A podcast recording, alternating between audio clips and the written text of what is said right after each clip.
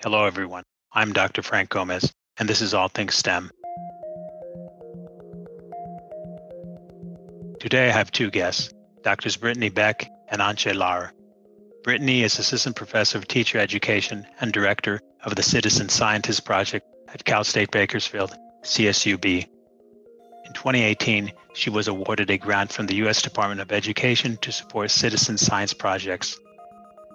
Antje is Professor of Biology at CSUB. Her research focuses on understanding valley fever surrounding the Kern County region. Doctors Beck and Lauer have partnered to create a citizen science project to investigate valley fever and help educate the Kern County community on its effects. Today, we will share their story and discuss what citizen science is and how it has enhanced their collaborative research. We will also discuss how their project impacts local Kern County High School students and the community. Welcome. It's great to have you both on the show today. Your work is very interesting, and I'm excited to discuss it with you today. Thank you for having us, Frank.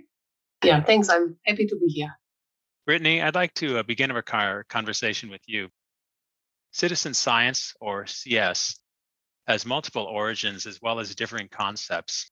The novice, help me understand what CS is, who is typically involved, and what communities are often impacted. Of course. So, citizen science, broadly defined, is research that is performed collaboratively between scientists and curious members of the broader public. Through citizen science, formally trained scientists are able to increase the scale of their data collection, speed of their data analysis, diversity of the data they collect, and the diversity of perspectives that are brought to the data. The curious members of the public who participate have the opportunity to learn about community issues, better understand the nuances of scientific protocols, contribute to scientific discovery, ensure their community is represented in the data that is collected, and ultimately ensure their ways of knowing are brought to data analysis. Uh, we like to say that a citizen scientist can be anyone, and citizen science can happen anywhere. And so, for citizen science, I think it's important for everyone. Yet, our work tends to focus on historically marginalized communities who have not been robustly represented in the data that shapes our local, state, national, or even global decision making. Great. Thanks, Brittany. Tell us about your current CS program uh, that you manage at uh, CSUB and the Kern County Valley Fever Project Initiative. Sure. So the, the Citizen Scientist Project, that's the formal name for, for our, our, uh, our broader initiative, is designed to build the capacity of teachers and students to apply their budding C-STEAM competencies to identify and address issues of community concern in collaboration with scientists and community agencies. And in doing so, we hope to democratize science by including more diverse voices in question posing, data collection, data analysis, and data informed advocacy in Kern County and beyond. To operationalize, visualize, and amplify the work of citizen science in K 12 and teacher education, we have designed several initiatives to meet the needs of different stakeholders. Um, however, for our purposes today, I'll talk about just three of those initiatives so you can see the different stakeholders that we serve and the different levels at which we operate. Um, but if you want more information about our, our, our broader initiatives, you can go to our Citizen Scientist Project website. So at the pre-service teacher level, we have a citizen science seminar which exposes new teachers to the work of citizen science in their classroom and helps them to develop multidisciplinary citizen science unit plans that are grounded in California state standards. And then, most importantly, they're grounded in local issues of community concern. Currently, we're working with the National Geographic Society to take the initial idea for this seminar and transform it into an online series of learning modules, which will be translated into Spanish, French, and Portuguese and made available to teachers all over the world through the National Geographic website. At the in-service teacher level, this is the one we're going to most emphasize today with the Valley Fever, Fever Project, we have what's called our Citizen Scientist Project Teaching Fellows Program, which pairs educators and scientists to implement existing citizen science projects in their classroom or develop a new citizen science project for their classroom and their broader community. Uh, with this partnership, the educator generally brings the curricular and the pedagogical expertise and the scientist generally brings knowledge about the issue and scientific processes needed to reliably collect and analyze data. Thus far, we have two teams. Of, we've had two teams of Citizen Scientist Project teaching fellows, including Valley Fever Project, and we're welcoming three more teams of fellows this coming academic year. In terms of the Valley Fever Project, the fellow team is composed of Catherine Lopes, who's a high school uh, biomedical engineering teacher, uh, Oscar Delgado, who's a high school biology and environmental science teacher, Wade Anchetta, who's a pre-service teacher um, who's interested in teaching biology, and of course, Dr. Antje Lauer, who we have with us today, who's a CSUB professor of biology and Valley fever expert who is serving as our, our scientists in this pair. The broader goal is to develop uh, or to better map valley fever in our community through dust sampling, better educate the community about valley fever, and then ultimately to display the data in a public facing ArcGIS story map. Um, in the coming year, thanks to Dr. Lauer's connections, we'll also work with the Valley Fever Institute to contribute to their public education efforts. Now, at the state level, uh, we are working with a multidisciplinary team of CSU educator preparation faculty to develop curriculum pedagogy regarding the intersection of climate change and wildfires in California. This work is part of the UC CSU Environmental and Climate Change Literacy Project, which is the first large scale pro- project between the UC and CSU system of, as, of its kind and focuses on educator preparation as a lever for uh, improving climate change and environmental literacy in California. Our approach is inspired by the work of the Museum of Science in Boston, NOAA, and SciStarter. We're developing what is called a forum, which will take teachers, students, and community stakeholders through phases of learning the broad science of climate change and its impact on wildfires, uh, learning specifically about the community of Paradise, California, and the Camp Fire that happened there, the different stakeholder perspectives on what should be done to rebuild or not rebuild the community of Paradise, uh, exploring the different resiliency plans that could be in place, um, engaging in collaborative decision making regarding how to invest limited community resources in one or more resiliency plans, and then ultimately, as that taking informed action step, participate in a citizen science project related to wildfires in California. So they're not only learning about the issue, but then through citizen science, building their agency to collect data that scientists can use to make more informed decisions about resiliency plans. So those are three of our, our, many initiatives, but I think speak to the different stakeholders we serve at the different uh, levels at which we operate. Great. Thank you for that uh, summary of all your uh, different projects. Antje, it's my understanding that uh, prior to working together on this project, your work focused on valley fever in the region. How did this partnership begin, and how did you get involved in the Citizen Science Project? So um, I met Brittany when I became the faculty sustainability coordinator here at CSU Bakersfield last November, so about that time. And I didn't even know that um, Brittany was uh, in charge of the Citizen Science Project. We talked at the faculty sustainability meetings about potential projects regarding sustainability, of course. And um, you know, Valley Fever, um, you might think is not really a project related to sustainability. But when you think about how land is being used here in California, it's an indirect outcome of land disturbance that we have an increase in incidence of valley fever. So we have a lot of renewable energy projects here in the Mojave Desert that spike that resulted in spikes of uh, valley fever in northern Los Angeles County, and the wind is bringing the dust down into the valley. So we talked about these things at the meeting, and then Brittany said, "Oh, wait, this this would be a great project uh, that we could develop into a citizen science uh, project, so that we involve people who help us to gather more data." So I have to explain a little bit about why we need more data. So valley fever is not something new. Valley fever is known since uh, 1920 or even earlier. And what is not so much known is why the pathogen um, occurs in some areas and why it doesn't in others. And also, researchers have predicted that uh, due to climate change, the pathogen might likely expand its habitat. So we need more data to see which of the two species, Coccidioides posadasii or Coccidioides immitis, which is the one that predominantly occurs in California, might expand, or both, and where to. And the easiest way to do that is to look to look into the dust samples, to investigate dust samples, because when we investigate just soil samples, you know, this is a location where the pathogen might spread, well, not that far, but when it becomes airborne, it can actually spread many, many kilometers. Dust storms have spread the pathogen further north than Sacramento. So um, the idea was to to get more environmental data. And second, that was actually the second part is actually more important is that we increase education on valley fever because there are a lot of misconceptions on this disease. There are a lot of people here in Kern County that think that valley fever is caused by a virus, that it is contagious, or that you don't need to worry about it. Um, they think, oh, you can take an antifungal and then you get cured. You know, it's uh, there are a lot of misconceptions, and uh, by attending support groups where patients uh, talk about their experience with the disease, it's sometimes heartbreaking to see what happens if you get the disease and your immune system is not able to fight it. So we have to do everything to reduce incidence so that not that many people actually contract the pathogen. It's it's it's a problem because we have more and more people that also are immune compromised. So education on the pathogen is number one, and educating kids would be great because they can educate their entire family.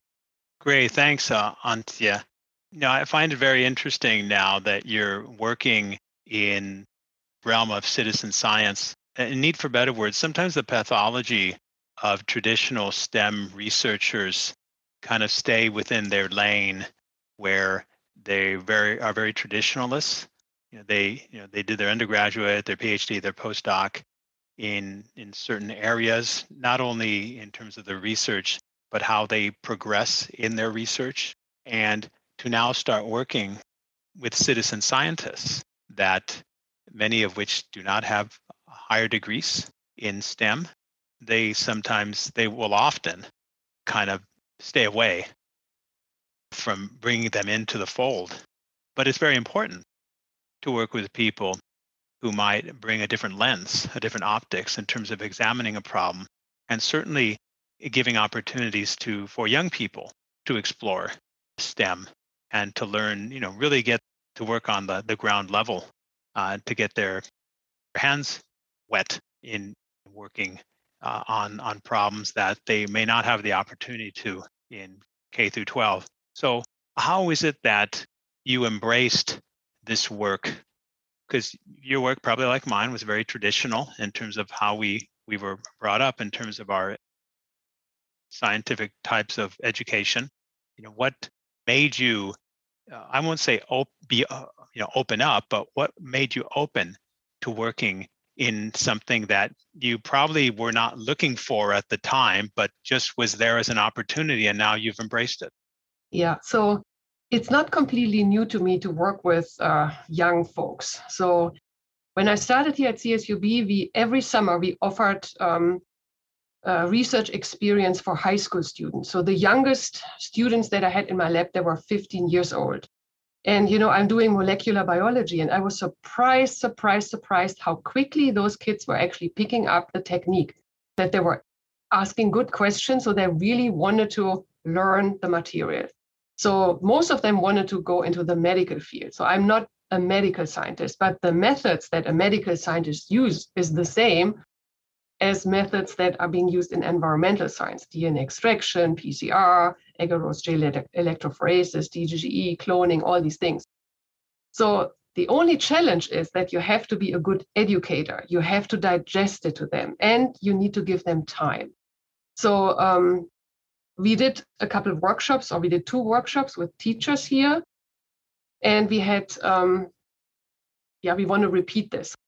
So we want to give the teachers time first to learn the technique, to understand the background, so that they are able to teach the young folks in their class. So my responsibility was to teach the teachers. So I'm not working with the high school students in the citizen science project. I work with the teachers. So when I teach the teachers, they have the opportunity to ask me everything that they think their students might ask. So they have the experience you know i've experienced with young students too so i know what probably will be asked and where i have to be careful yeah so um, attention span is very short you know you have to repeat things you know all these things. But once it clicks they're actually pretty good and can do some amazing work. Yeah and uh, i hope that that we can teach them in a way that they produce reliable data. So in the future so our priority is not to publish this data. Um, if we ever want to publish this, I have to probably repeat some of these PCRs just to see if if it's correct. Yeah, but so far, actually, when we did our first workshop from, I think the 22 DNA extractions that um, that were done, actually only one failed. So that was pretty good. And then the PCRs also worked. Yeah, so I, I did uh, a couple with undergraduate students uh, here at CSUB just to see if it works. So it was good quality. So that first step was already successful. And then the students just need to learn how to work with pipettes and then just do PCRs like a cooking recipe, just avoiding contamination, you know. Um, and once they have this down, it's actually not hard. Great, thank you. So this next question is for both of you. This project is an ambitious one with, it appears, many moving pieces. How do you manage it? And what has been the partnership experience from with the local schools in uh, your county?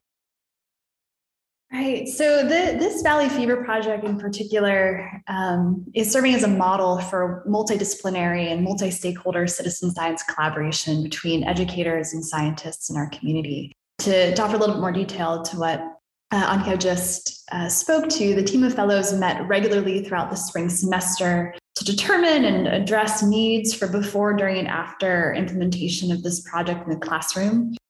Dr. Lauer offered the broader context of valley fever in the community based on her research, including the vast amount of misinformation that exists and is one of our core purposes for, for pursuing this project, and train the teachers how to collect and analyze reliable dust sample data. Um, from there, the teachers develop the curriculum they use with their students, foregrounding and backgrounding their dis- different disciplines with the intersecting disciplines of the project.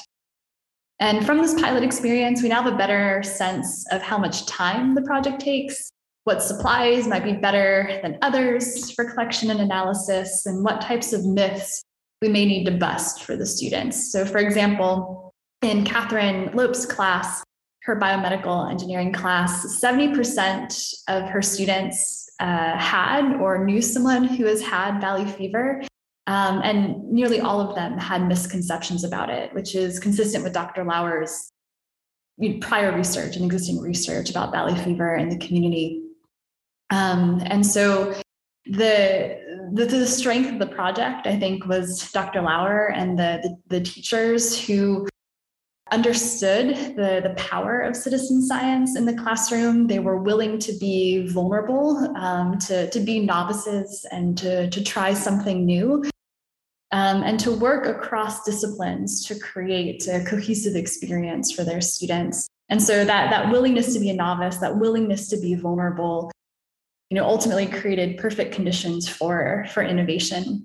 And we'll take these lessons learned and you know, apply it again next year it's the hope that so the pilot was so successful that the Kern High School District, you know, wants to scale this to other high schools. So we started working with just two high schools. That it's the intent to have Kern High adopt this project, you know, in perpetuity with Dr. Lauer. And so year after year, the classes will continue to contribute to data collection and data analysis efforts and to continue to improve education about valley fever in the community and improve the, the scale of, of data collection that we have um, about, the, about the fungus. How has this project inspired your uh, local high school students in your area to become scientists uh, and are mindful of the environment that surrounds them and which impacts them?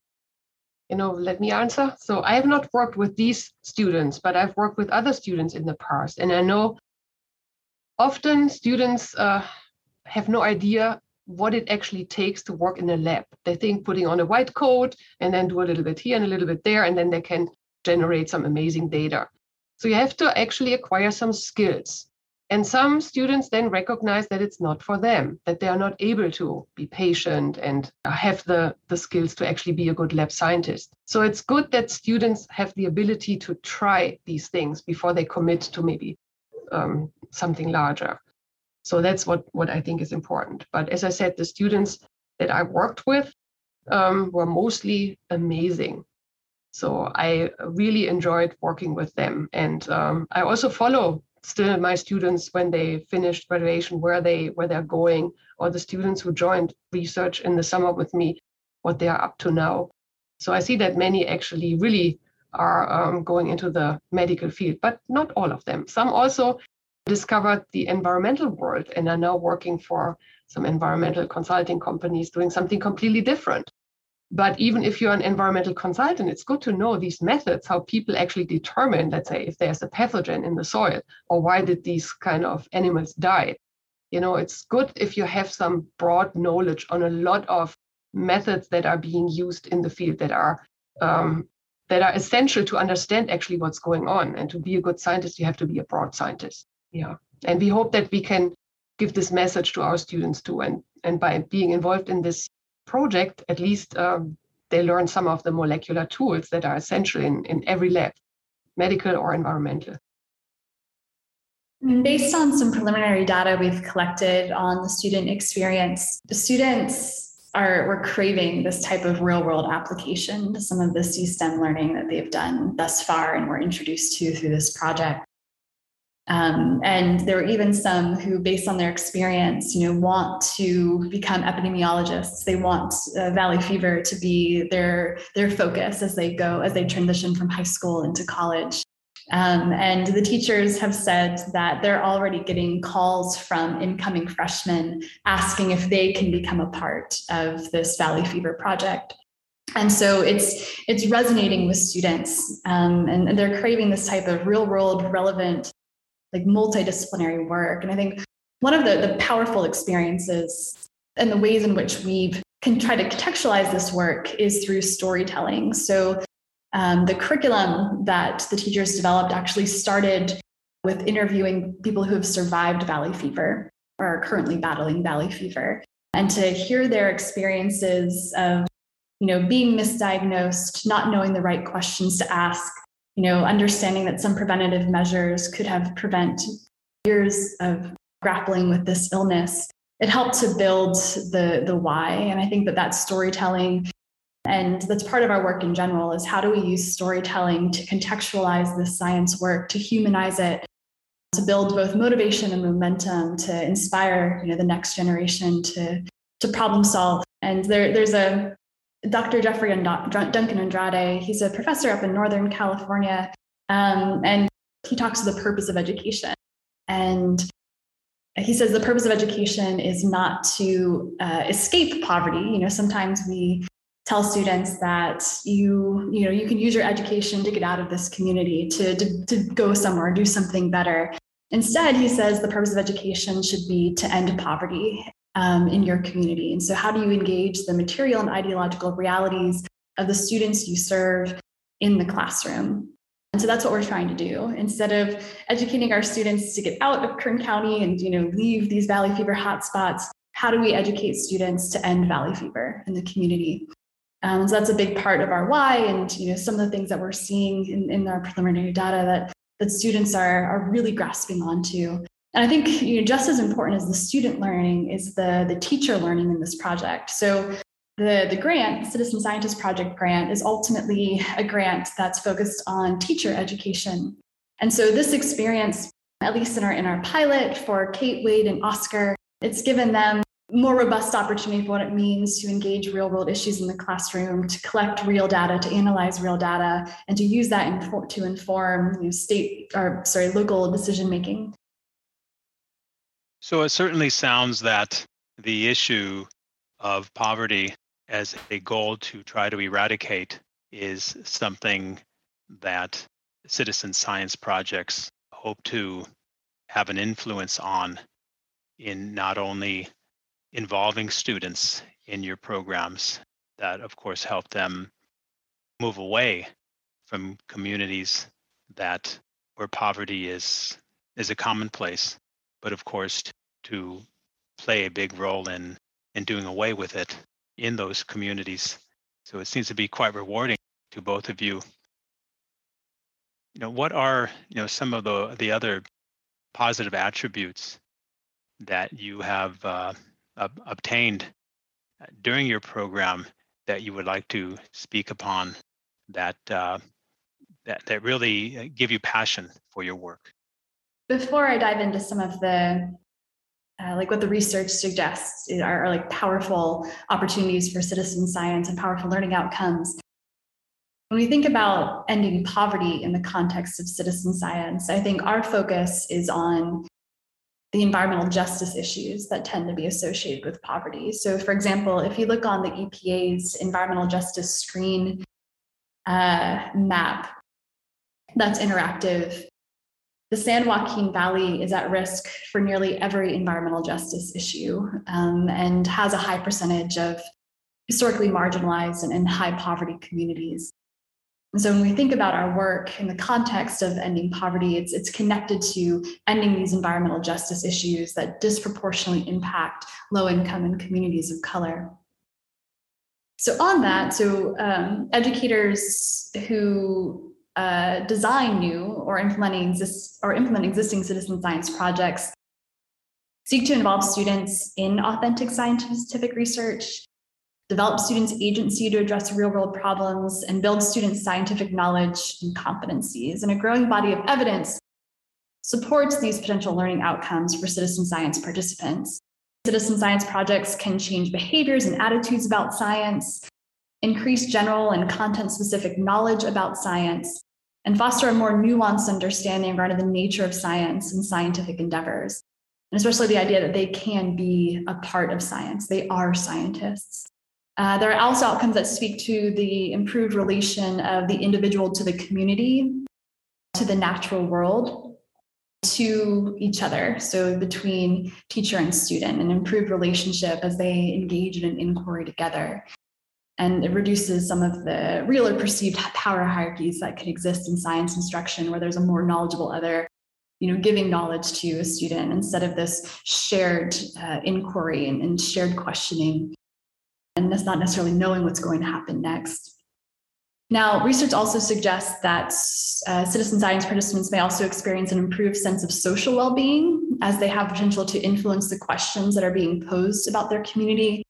And they also have an entry point to dialogue about local decision making and policy change. Preliminary studies suggest that these educated, embedded citizen science experiences may also help to build student scientific literacy, scientific identity, and agency with community problem solving. And at the higher education level, there are also studies to suggest that students who participate in citizen science projects demonstrate higher scores and improved critical thinking.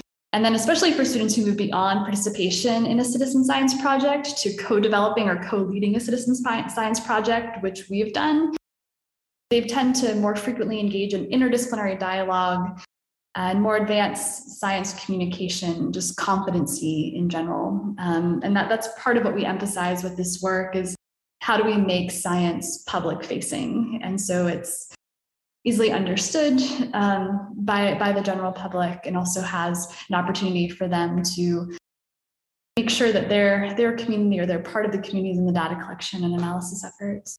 And that they are able to then you know communicate this this work to others and the importance of it and their role in addressing it. Yeah one thing i want to add you know i was happy to see that there was actually a school that is located in east bakersfield involved in this project.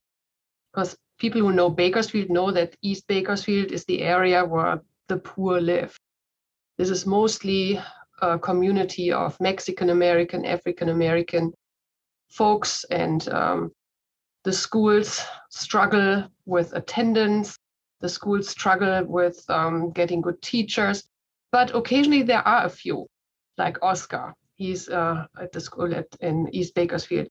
Because honestly, usually when a school offers these type of projects, they're offered for AP classes or for those students that are already dedicated to school, that are A students. But what about all these other students that are C students or are not attending school regularly. You know, if you if we really want to change poverty, we need to educate them too, and not those that already have a strong support from home or or um, they know themselves what they want to do. We need to include more schools like East Bakersfield. So this is what I hope that in the future we can work on. That we invite schools that have students that struggle, because if we give them a little light, you know, something meaningful to work for, we might change their lives. You know, this is, I think, the most important thing that I see that that we can do. Because supporting the rich, supporting those that are already have a lot of support, doesn't make a lot of sense. This is usually how it's done, right? If you're honest. So it looks like what you're both talking about is how CS democratizes science. You know, I see a direct correlation between some of the projects we've worked on at STEMnet, where we've used the UN uh, Sustainable Developmental Goals as a kind of a foundation in developing some of our, our projects and how we can tie in to them and how you know a lot of our students yes they want to learn science but they want to relate it to something that is uh, that is community related. There's a lot of uh, a lot of people of color that have an interest in in trying to solve problems of where they were raised. They have that uh, go-to type of spirit. They're like makerspace type of mentality been very, very interesting.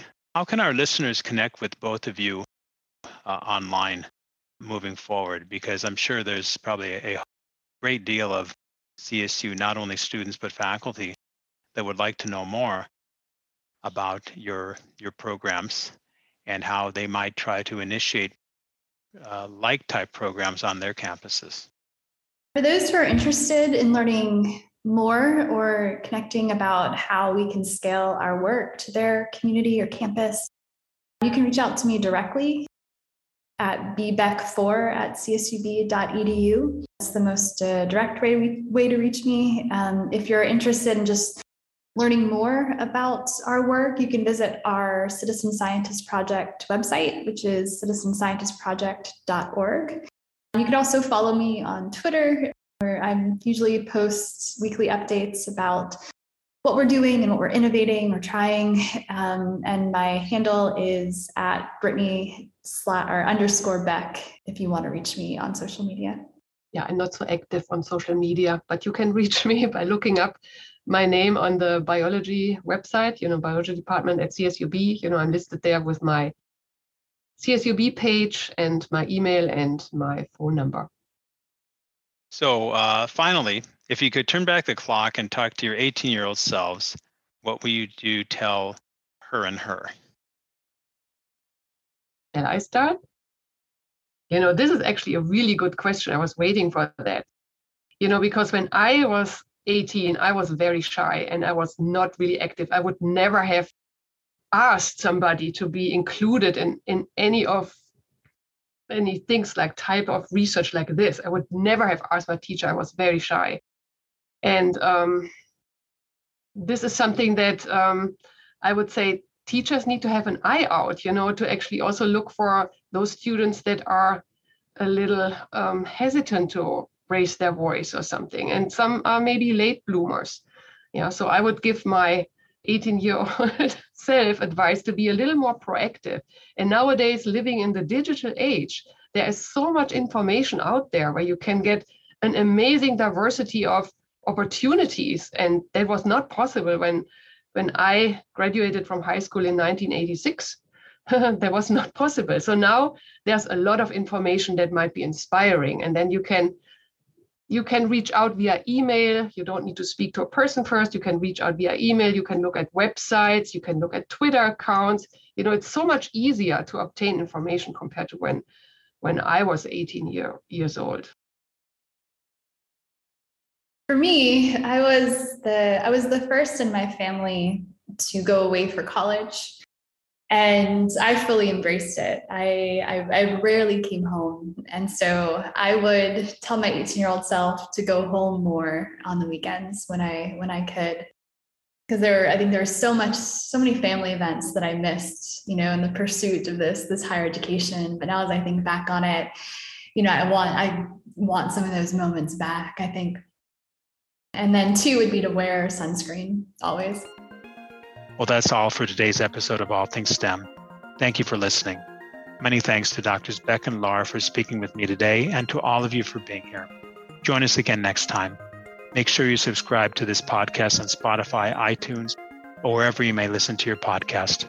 Until next time.